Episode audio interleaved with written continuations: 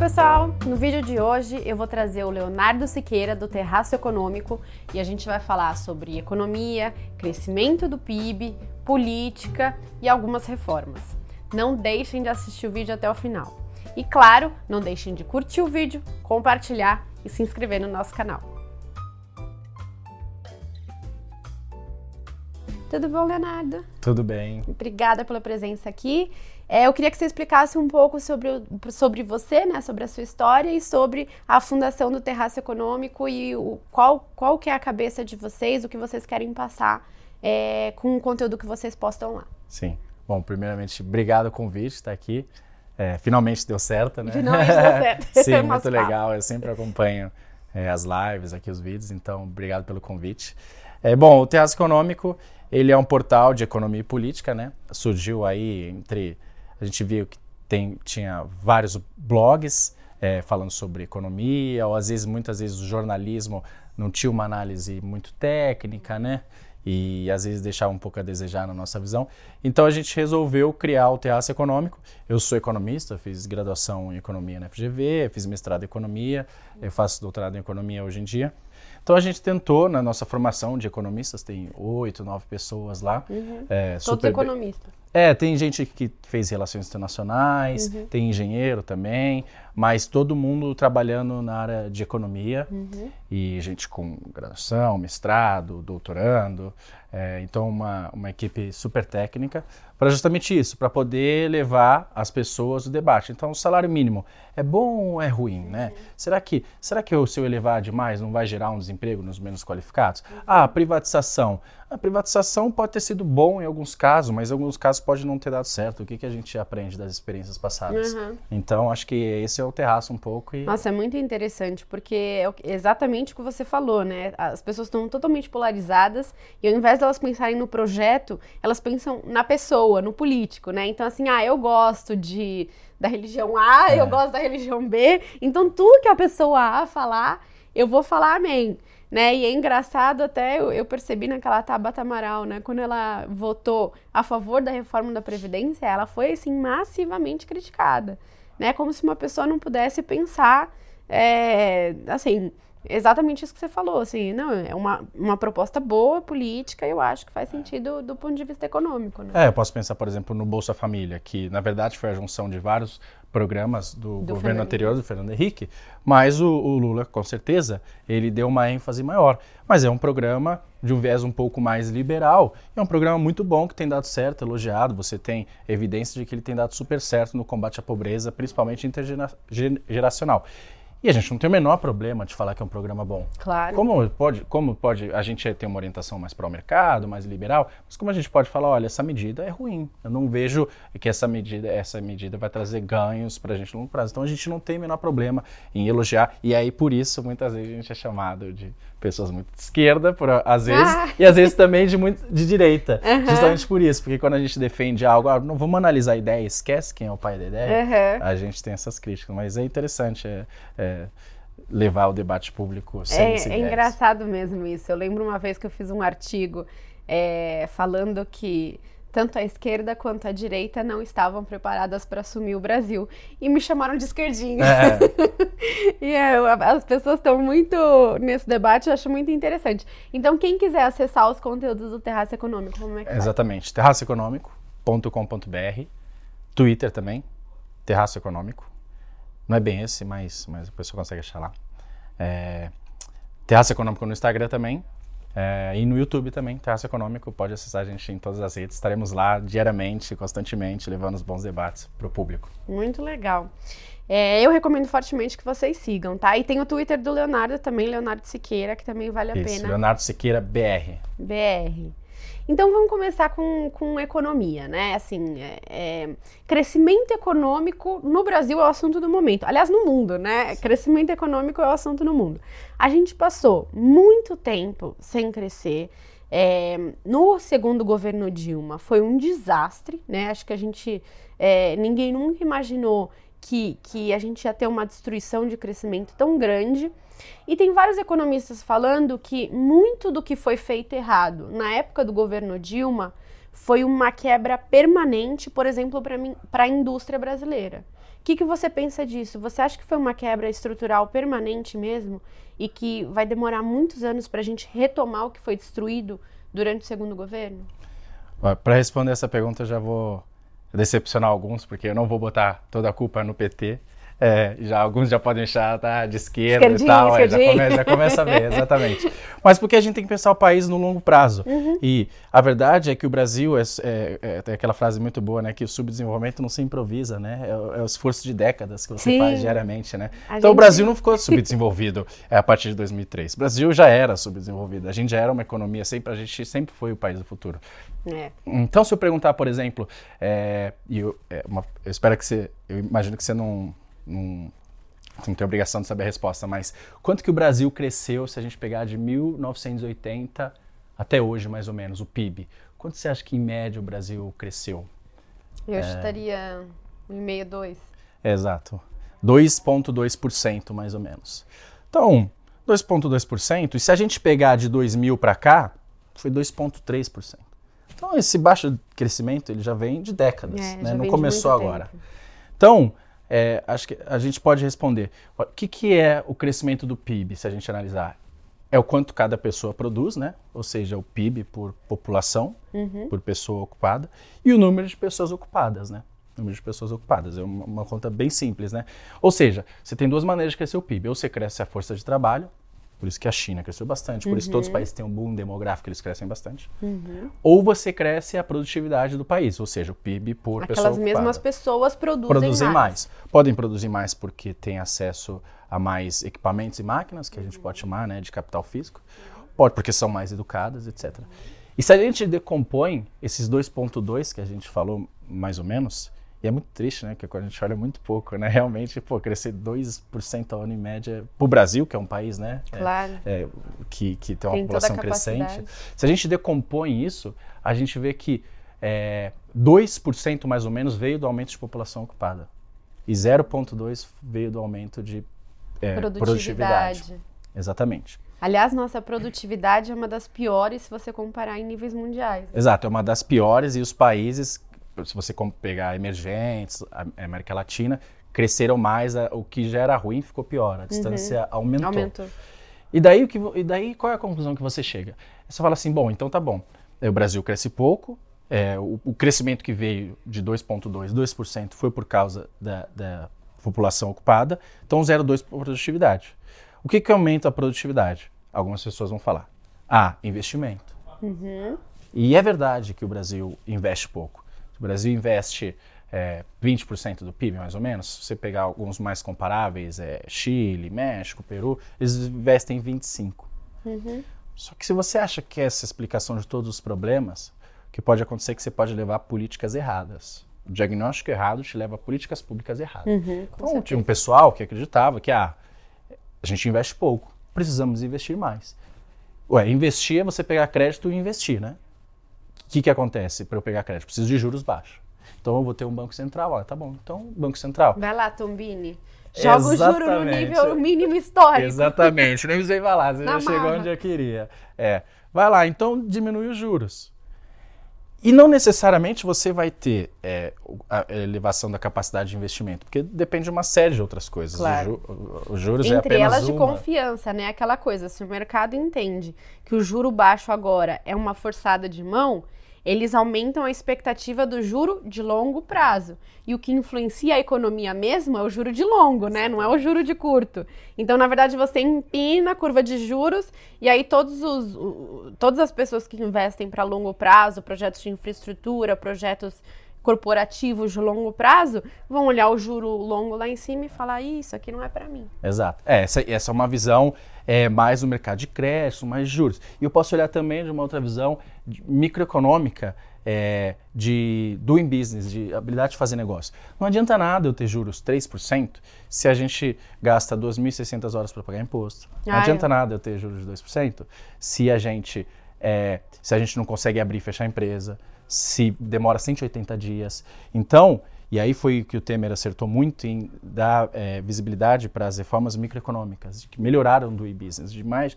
o Brasil está acima é, de, de, do centésimo lugar no doing business. Bom, então, é, voltando ao ponto, é isso. Se você acha que, bom, tudo bem, o Brasil investe pouco, o Brasil aumentou pouco a produtividade, é, o que você aumenta a produtividade é investindo mais, uhum. então eu preciso fazer o, o Brasil investir mais. Primeira coisa é baixar os juros na marra. Outra coisa, então tá bom, eu tenho um banco de desenvolvimento econômico e social. eu tenho aqui um banco público, é, vários, né? O maior do mundo de fomento. o que, que eu vou fazer? Eu vou sair concedendo crédito. Eu vou sair concedendo crédito. E aí, na minha tese, é de que é, eu vou conseguir aumentar esse investimento. Não foi isso que aconteceu. Ele está falando do BNDES. Exatamente. É. BNDES. Grande BNDES. Não foi isso que aconteceu. O que você viu é que foi as empresas sim se endividaram mais porque todo mundo quer dinheiro barato. Né? Claro. Né? Se tiver dinheiro barato, pegue. E aí depois você pensa no que você vai fazer. É. porque dinheiro barato não se recusa. É mesmo. é, e, aí, e aí você depois vê o que você vai é, é, é, fazer. Então você tem, você tem dinheiro barato, só que aumentou o endividamento, mas a despesa financeira das empresas caíram. Porque a taxa de juros era muito menor. Uhum. Né? E, e aí teve um outro efeito também que você, como aumentou muito crédito subsidiado na economia, o Brasil tem 3 trilhões mais ou menos de crédito, metade é subsidiado. Uhum. Só a outra metade. Então, o, o, o, juros é caro no Brasil, a taxa de crédito é cara? É, depende para quem, para é, qual lado você tá. Exatamente. Se você tá no subsidiado, você tá pagando a meia entrada do cinema. É. E, e eles emprestaram, o BNDES emprestou para empresas amiguinhas do governo. Exato, né? porque aí você tem um poder e tal, você tem, você tem um poder grande na mão de conceder crédito, vira um sistema político. E aí você nem sempre coloca é, nas, nos investimentos mais rentáveis. Isso é, isso é um outro problema. Mas, é, então, você tem lá, você paga o pessoal da minha entrada do crédito, uhum. e o que acontece com a política monetária? Ela fica muito menos efetiva. Porque agora o Banco Central, quando ele aumenta a taxa de juros, ele não está aumentando a taxa de juros para metade do crédito brasileiro, que é 1,5 tri. Ele está aumentando só para outra metade. Sim. Então, para você ter um efeito, se você tivesse que ter uma taxa de equilíbrio de 10%, por exemplo, você vai ter que aumentar 14%, 15%, uhum. para 14% para 15%. Por quê? Porque a política monetária é muito menos efetiva. E isso onera muito as empresas que não têm esses vínculos com o governo, né? Que não conseguem se organizar, que não conseguem, que não são grandes empresas. Ou, e aí a tentativa de fazer é, campeão, campeões nacionais, uhum. é, é, não deu certo, né? Então, o que a gente vê é isso. É, bom, é, o Brasil é pouco produtivo, porque não tem investimento, mas isso não explica tudo, está longe de explicar tudo, né? E uma das coisas que mostra, a produtividade brasileira é 25% de um americano, mais ou menos. Se a gente tivesse a mesma taxa de capital humano, ou seja, a gente tivesse a mesma escolaridade dele, e se a gente tivesse o mesmo eh, capital físico, né, ou seja, a mesma taxa de investimento e tal, a gente ainda ia ter é, eh, 60% só da renda deles. Nossa. Então, 40% aí é explicado por outros fatores. Né? Um dos fatores é esse, é a, a dificuldade de você fazer negócio no país. Uhum. O ciclo de abertura e fechamento de empresas no Brasil é muito difícil. É, você, você não consegue fechar. É, é, é Schumpeter, né? A gente para evoluir, para crescer, a gente vê agora mais fácil ver no mundo startup, significa que as boas empresas, mais competitivas, mais inovadoras, vão matar as antigas. E é assim uhum. que funcionou todo claro. o desenvolvimento, né? Sim. Se não fosse assim, a gente está usando vela aqui, é, né? A destruição criativa. Exatamente. Que, que bom que tem. Então, é, a gente, o que acontece é que no, no Brasil esse ciclo não é. Não Por funciona. quê? Porque toda vez que uma empresa vai quebrar, um grupo organizado vai lá e fala. Ah, vai lá no governo e fala assim: ó, você tem que proteger esse, esses empregos aqui. Aí eles propagam as máquinas de datilografar. Exatamente. e os datilógrafos. Exatamente. O, o, mundo, o mundo hoje é patinete, o mundo é sharing economy de Uber. E aí as pessoas compram menos carros, porque é nítido, a gente uhum. vê que as pessoas hoje têm menos carros do que, do que antes. Mas não pode a, as empresas automobilísticas têm que continuar produzindo igual. Uhum. E aí, se, se ela vai quebrar, ela vai no governo. E aí, os políticos fracos, que acreditam que desenvolvimento econômico é dar benesse para grupo privilegiado, uhum. caem nesse papo. E, e aí, aí, a gente perpetua a baixa produtividade. Exatamente. Por isso, porque a gente mantém empresas poucos, pro, pouco produtivas a qualquer custo. Uhum. A gente acha, a gente fica com pena, né? A gente fala, ah, eu tenho que salvar essas empresas. Uhum. Porque, tadinho, 20 mil empregos. Tudo bem, tem esse lado, obviamente, mas se a gente faz isso, a gente vai carregando uma ineficiência ao longo do tempo. E aí o resultado é esse. O Brasil é muito pouco produtivo por várias outras coisas. De novo, não estou falando de investimento, eu não estou é, é, falando nem de capital humano aqui, de educação. Estou falando isso, facilidade de abrir e fechar empresas, facilidade de abrir e fechar, de, de, de, de é, contratar e demitir. Uhum. Esse, é, esse é um outro ponto.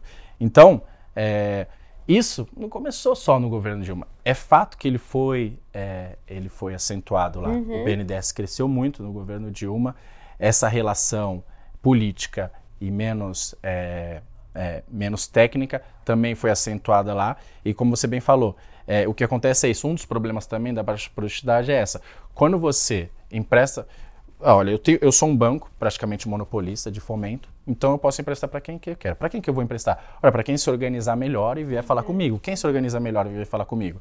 Pô, são, quem tem mais poder são as quem grandes mais empresas. Lobby, né? uhum. E aí não necessariamente é nos, nas, nos projetos mais rentáveis. Uhum. Aí você gera, um, você gera um problema que eles chamam de misallocation. Né? Você vai alocar os recursos da economia em setores menos produtivos do que se você tivesse do que um banco privado, por exemplo, vai fazer. Claro. Se você for num banco privado, ele, ele vai falar, olha, rentabilizar mais o investimento dele. Você é meu amigo, a gente joga golfe junto uhum. no final de semana, mas, mas, sinto muito, eu não posso, eu não sou uma, uma ONG aqui para ficar fazendo só caridade. Eu preciso gerar retorno para o meu acionista, Com né? certeza. Então, só para fechar essa pergunta, eu acho que é isso. É, o desenvolvimento não veio de agora.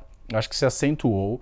E eu acho que o grande problema do, do, do, do PTI, que eu não vejo agora, que eu com certeza não via no Michel Temer, era esse diagnóstico errado de por que, que a gente cresceu pouco. Eles acreditavam que a gente investia pouco, então a gente tinha que baixar os juros na marra, e a inflação foi para onde foi, uhum. e, e a gente tinha que crescer o BNDES o máximo possível para aumentar a taxa de crédito, e esqueceram das reformas microeconômicas de, de, de ambiente de negócios, esqueceram de deixar o mercado de trabalho menos rígido, e aí isso aí só acentuou todos os problemas que a gente teve. Muito legal.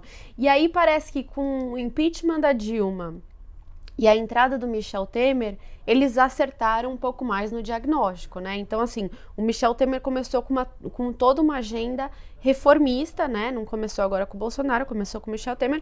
Aí ele aprovou a reforma é, é, trabalhista. É, o Banco Central também se engajou muito, né? Nesse negócio de aumento de produtividade, queda dos juros para o consumidor final, é, controle da inflação, credibilidade. É, e eu lembro até que na época é, as pessoas estavam tão animadas. Bom, a hora que deu o impeachment de uma bolsa, bem antes, né? Até quando já se falava de impeachment, a bolsa voou, raliou, os juros caíram, foi é, maravilhoso para o mercado, né? Exatamente porque eles acharam que ele tinha esse diagnóstico mais correto. E aí o, a confiança foi na frente. Então a gente veio, a gente viu os dados de confiança do consumidor e do, e do empresário irem na frente, a gente achou, poxa, agora vai em termos de crescimento econômico. Mas não foi.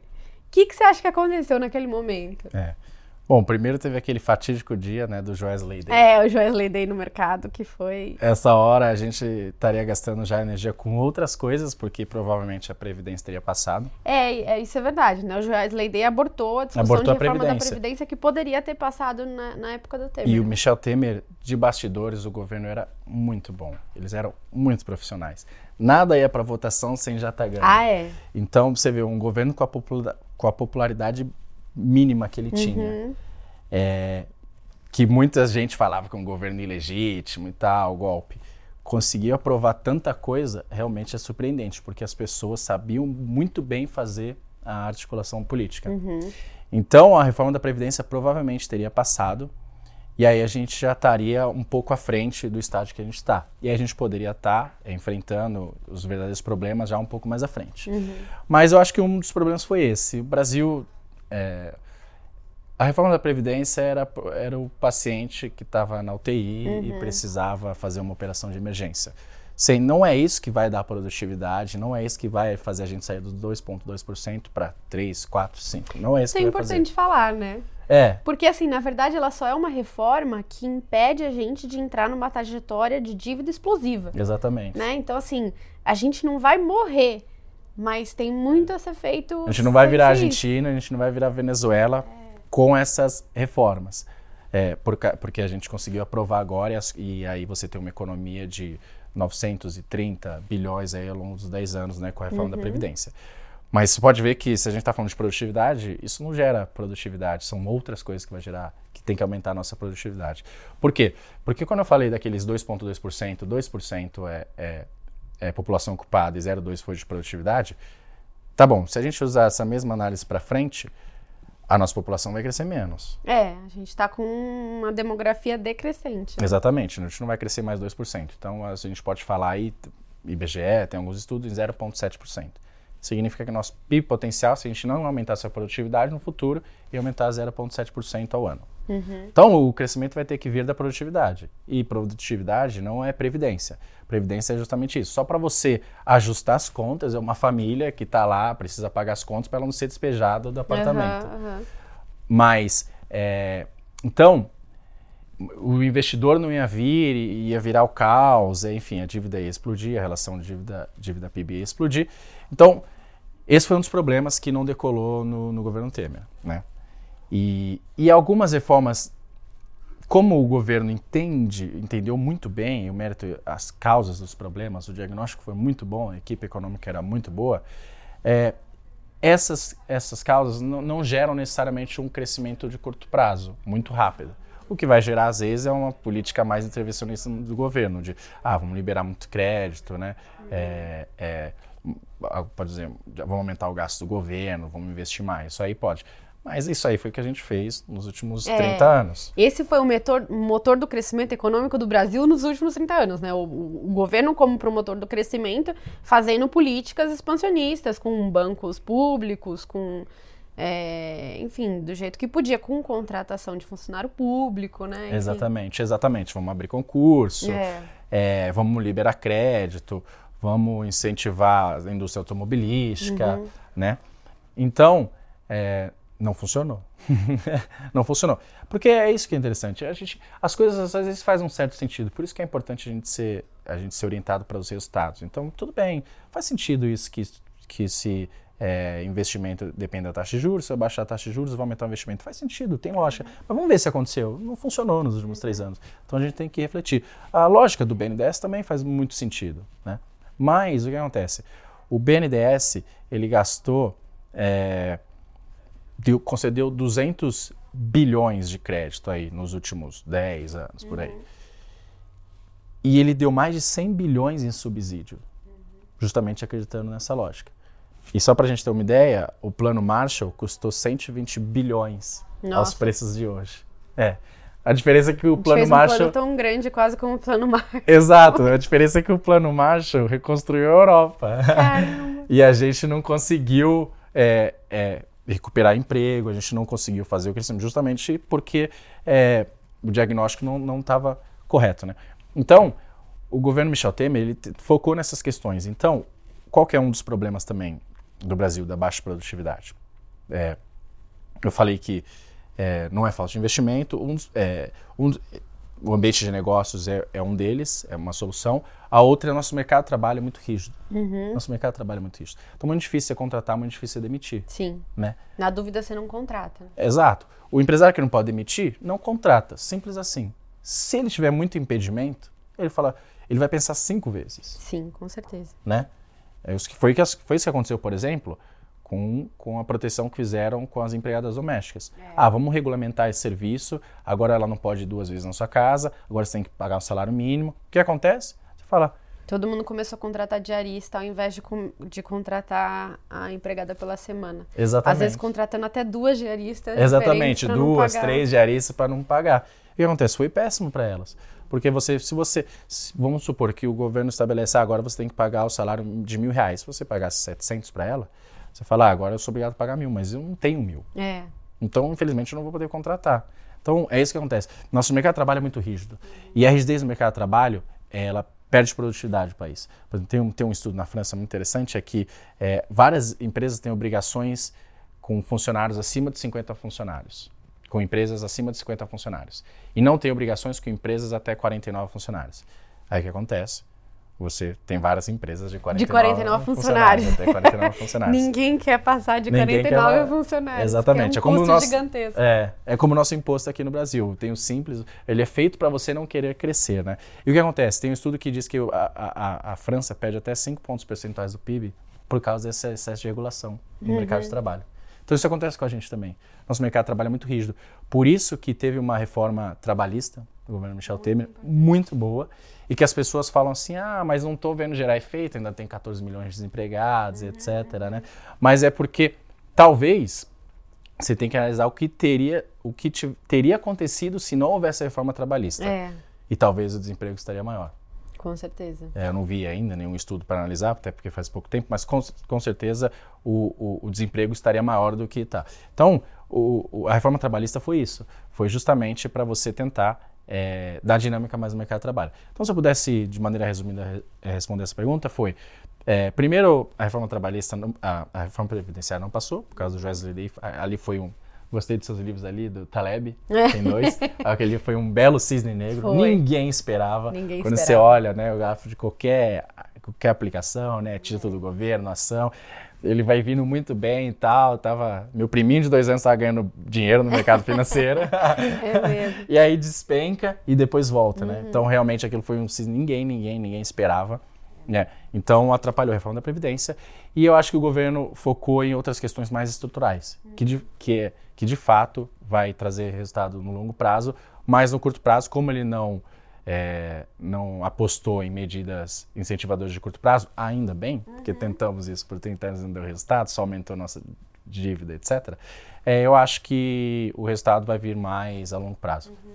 Agora a gente tem uma situação complicada, né? Porque é o que você falou. A gente está com uma demografia decrescente que tira pontos, digamos assim, do nosso PIB.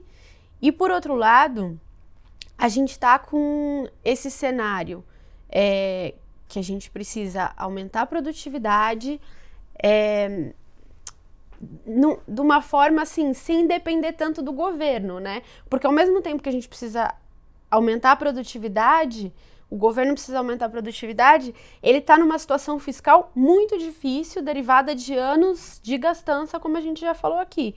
Então, assim, você precisa reduzir os seus gastos fiscais, que são promotores de crescimento, né? Pelo menos de demanda de curto prazo, não de crescimento de longo prazo.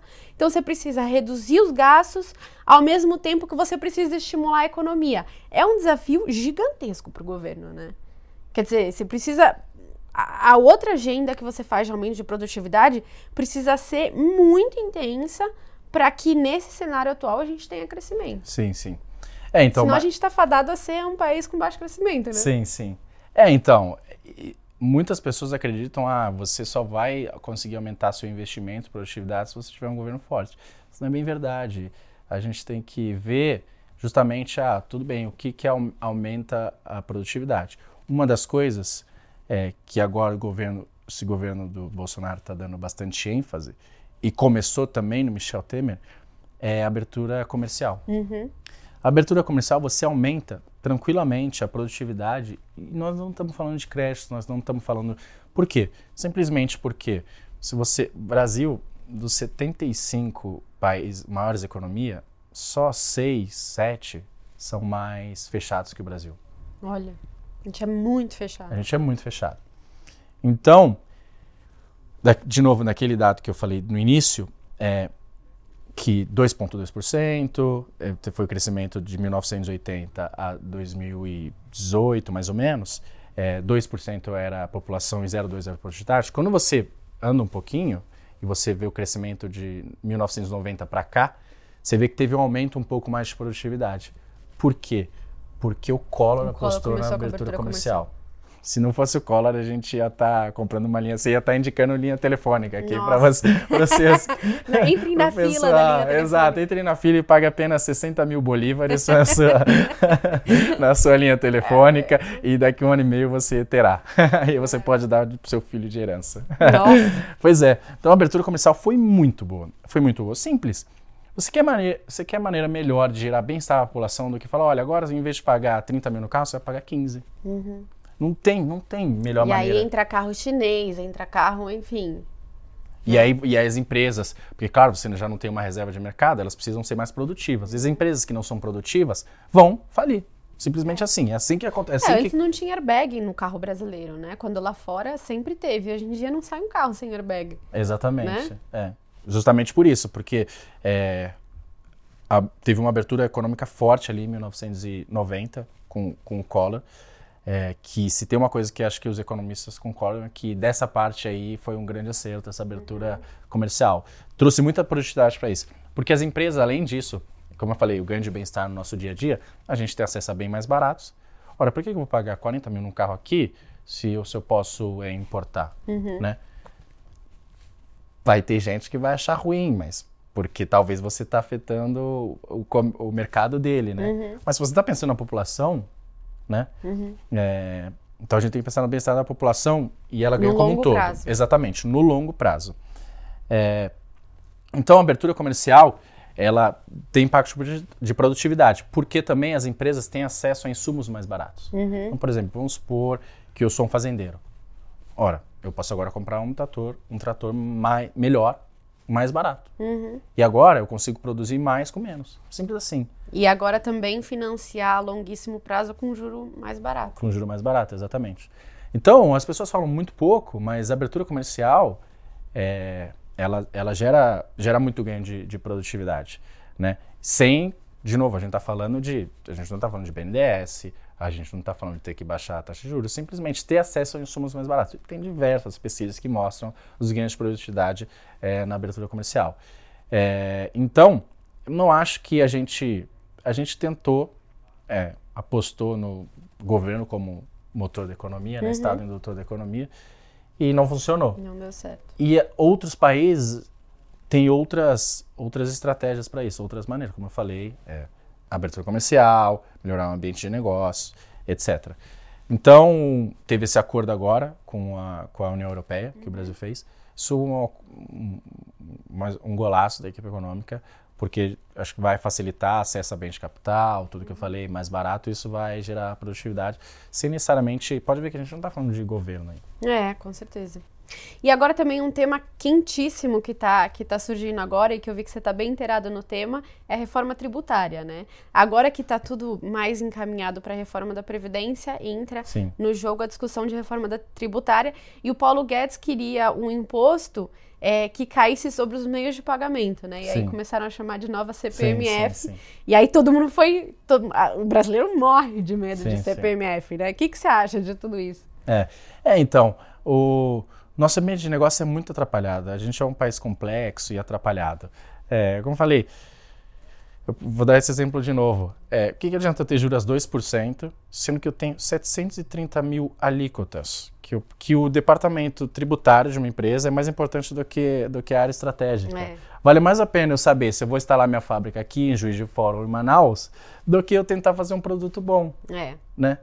Então, essa complexidade tributária é o que vem atrapalhando o país. É, e antes aqui, uma, uma crítica, que elas, elas têm motivo. Ela, não é culpa exclusivamente do governo. Muitas vezes são os grupos de interesse que se organizam e falam assim, olha, o meu produto, ele é melhor do que o do, o do meu amigo. Você tem como dar uma isenção para mim? Você tem como fazer um regime diferenciado? Então, cada dia, todo dia em Brasília, é um grupo diferente pedindo Que vai lá pedir regime alguma coisa. especial. E como eu falei, alguns políticos acreditam que desenvolvimento econômico é dar benesses, e aí a gente fica um, um- país extremamente complexo e atrapalhado. Né?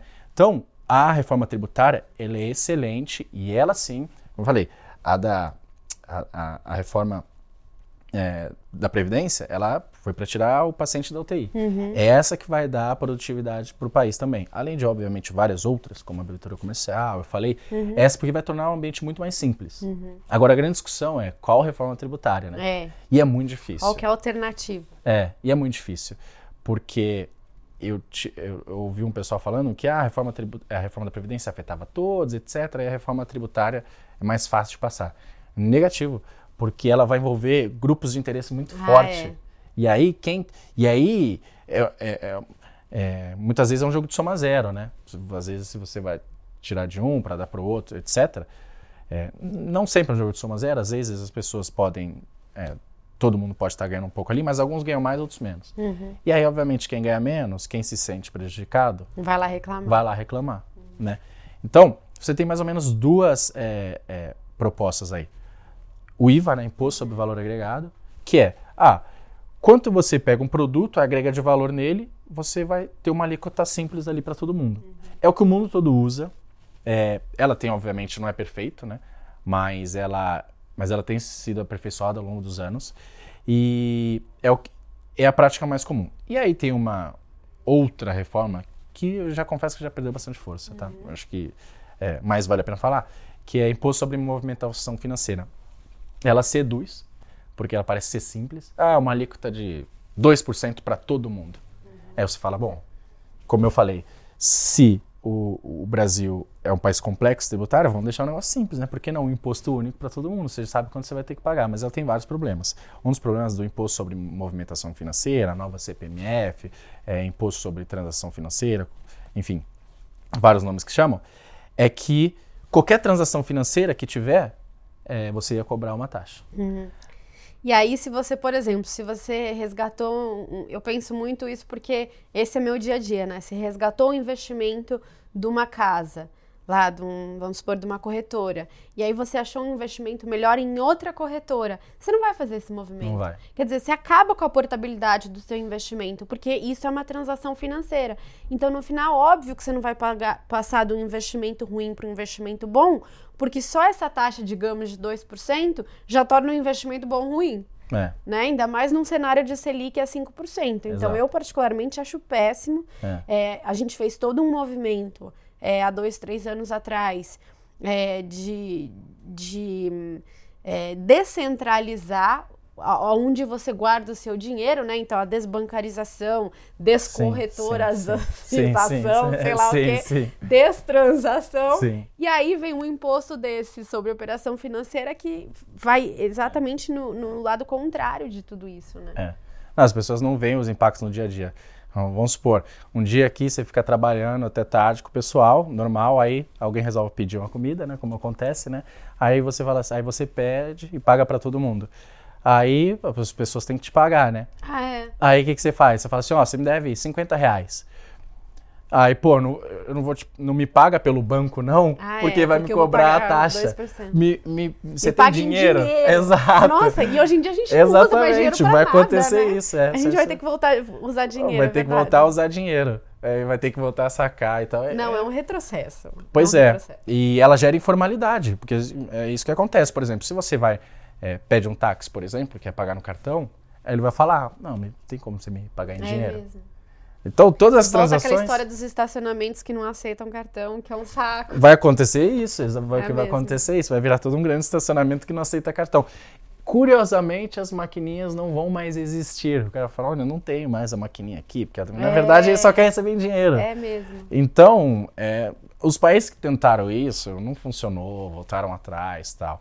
É uma proposta lá do, do secretário Marcos Sintra, mas não está com força. É, e aí tem essa do imposto sobre valor agregado, tem algumas variações dela, mas é a que deve. E essa sim vai facilitar muito, porque, como eu falei, é, tem uma questão também de que é, hoje o imposto em muitos lugares ele é cobrado na origem e não no destino, né? É, e o que acontece é que às vezes é, as empresas levam em conta isso na hora, vira, vira uma guerra fiscal, né? Um Estado, às vezes, ah, vou te conceder esse benefício, é, o outro fala, ah, e você fala, pô, mas isso é legal, né? Interessante, né? É, você ter uma guerra fiscal e todo mundo querendo cobrar menos imposto.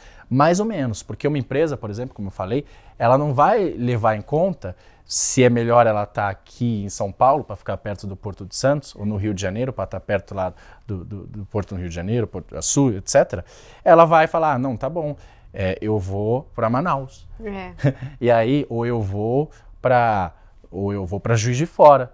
E aí, a, a moto, para você vender uma moto em São Paulo, por exemplo, onde você concentra é, mais de, de 20% da população brasileira, ou em outros lugares, ou está perto, próximo do seu mercado, ela, uma moto ela vai ter que viajar tudo, né? De Manaus até aqui. Ela, exatamente. Fora que a gente tem zero de infraestrutura logística no Brasil, né? Então, é, e aí a moto fica cara. Custo. Aí a moto, em vez de custar, não sei, dois mil reais, custar seis mil reais, ela fala, ah, por que é caro? Simples. Porque você colocou uma moto que era para ser. Aqui você tem todas as empresas que fabricam as peças, você tem toda a logística aqui. E aí você colocou uma moto lá do outro lado do país. Uhum. E a moto tem que. é, o Max Lisboa contou isso uma vez, achei muito engraçado. Então você, você dá um incentivo fiscal, aí o que acontece? Você pega as peças, ela chega aqui no Porto Santos, aí no Porto Santos você leva ela para lá para Belém. Aí depois de Belém você troca, que não é mais mar, é rio, aí você troca de navio, aí ele vai até lá Manaus. Aí tudo bem, você monta, porque lá só monta, né? não hum. fabrica. Aí você monta. Aí você põe de novo ela no rio, Aí chega até Belém. Aí Belém saiu do rio, aí vai para mar, então tem que Meu trocar de navio. Deus aí você põe no navio, ela vai lá para Porto Santos. Aí você vende. E aí é a moto quilômetro mais rodada do mundo. É mesmo. A moto zero quilômetros mais rodada do mundo. Não dá. E aí, como uma é moto custo, dessa né? vai ser caro? É. Aí, não, não é porque é crédito, não, simplesmente porque você está levando em consideração na, na, hora de você produzir é, é, é fazendo escolhas que não deveria ser levado em consideração, né? Como o local. Cria é, distorções. Você cria, exato, contas, exato, né? exato. Você cria distorções e aí fica isso, um país atrapalhado, complexo e por isso que é caro. E você está otimista, assim, com, com a agenda do, do governo e desses últimos dois governos, né? Você acha que a gente vai conseguir endereçar esses problemas de produtividade? Eu acho que está endereçando, endereçando sim. É, lá no Terraço Econômico a gente tinha, não tem mais, um podcast chamava Short Brasil. que na dúvida sempre shortei o Brasil, que é melhor, né? É triste, né? Mas tem um pouco de verdade. Se eu tivesse sorteado, talvez você teria, em vários momentos, sem. Ah, não, não sei o que vai acontecer, deixa eu sortear. Talvez você teria ganhado. É, em 2022, o que a gente espera é que essa agenda pró-reformas continue, né? Sim. né? Exatamente para endereçar todos esses problemas que você falou. Porque a nossa única saída é produtividade. É. É o que você disse, a gente não pode mais aumentar os gastos do governo e a gente tem um, um crescimento baixo, um decrescimento populacional. Então, se a gente não endereça a produtividade, a gente vai continuar sendo o país do futuro. Exatamente, eternamente país do futuro e voo de galinha, né? É. Sempre um crescimentozinho, depois mais nada. Bom, acho, a primeira coisa que a gente tem que ver é, a gente tem que pensar no que teria sido. E só no que teria sido, eu já estou bastante contente. Uhum. Porque de novo, o governo anterior tinha um diagnóstico muito errado, muito errado, e não ia se resolver nada. Então, esse governo, a direção já é certa. Isso já faz uma bela é, diferença. É. Se ele não fizer nada, pelo menos é como a direção é certa, ele já não está mais não tá agravando tá os principais problemas. Exatamente. É, mas além disso, eu acho que tem, tem avanço. A verdade é que o governo se comunica muito mal. Uhum. Né? Então, às vezes, ele cria ruído onde não precisa, não precisa, né? Às vezes a política é boa, mudando um pouco o foco. Aquele programa Futurice de Educação é excelente, mas às vezes as justificativas são péssimas. Agora teve uma medida também excelente é de as empresas não precisarem mais publicar os balanços uhum. no jornal impresso, né? Aliás, eu imagino que aqui todo mundo a primeira coisa que faz é comprar um jornal, né? Não, ninguém uhum. faz isso, mas a gente publica nossos resultados como 1970. É mesmo. Então, é uma medida muito boa, que vai dar economia, vai dar eficiência, etc. Mas na comunicação o governo falha, fala, ah, é, retaliação, é. enfim, né? É, isso é desnecessário. Jornais, né? Exatamente. Enfim, a medida é boa. Então, é, acho que tem o programa Futuris também é muito bom. Então, acho que tem a agenda de é, do mercado de trabalho é boa, deixar uhum. mais flexível. Agora teve a MP da Liberdade Econômica uhum. recentemente aprovada, ontem, né, na verdade, é, foi aprovada. Então, também é uma medida para melhorar o ambiente de negócios. Né? Tem que ver de fato quais vão ser os impactos. A abertura comercial tem uma agenda forte, uma agenda forte de vamos, é, a, a, vamos é, abrir o país comercialmente, né? Uhum. E aí, sabendo que vai ter resistência, porque alguns grupos vão perder no curto prazo, principalmente quem sofrer com os mais competitivos lá fora, mas a população como um todo ganha no longo prazo, tá? E a reforma da Previdência ela passou, poderia não ter passado, porque hoje é fácil, mas claro. né, o, vamos lembrar que essa reforma está há mais de 20 anos sendo discutida, Sim. o Fernando Henrique perdeu por um Todo voto. Todo mundo tentou, é, Exatamente, o Fernando conseguiu. Henrique perdeu por um voto porque teve um deputado que votou errado. é, votou, votou não quando era para ter votado sim, um voto. Por causa disso a gente é, perdeu vários pontos aí de crescimento econômico. Mas eu tô, eu tô otimista com a direção e com, com das coisas. Tem que, é, de fato, agora é, não querer cair na tentação do populismo, Uhum. né? De- porque as coisas estão lá porque tem um motivo. Uhum. O Brasil é complexo e atrapalhado, não é só porque os políticos pensam nisso, mas é porque pressão de vários grupos de interesse. Com certeza. É um reflexo da população. né? Exatamente. E, e é muitas vezes do empresário que fica pedindo o regime especial, é, acha que o produto dele é mais importante do que o outro. No final, todo mundo é importante e aí ninguém é importante. Com né? certeza. Mas eu tô, eu tô otimista. Então a próxima é a reforma tributária para tornar o país mais simples, mais amigável aos negócios. Né?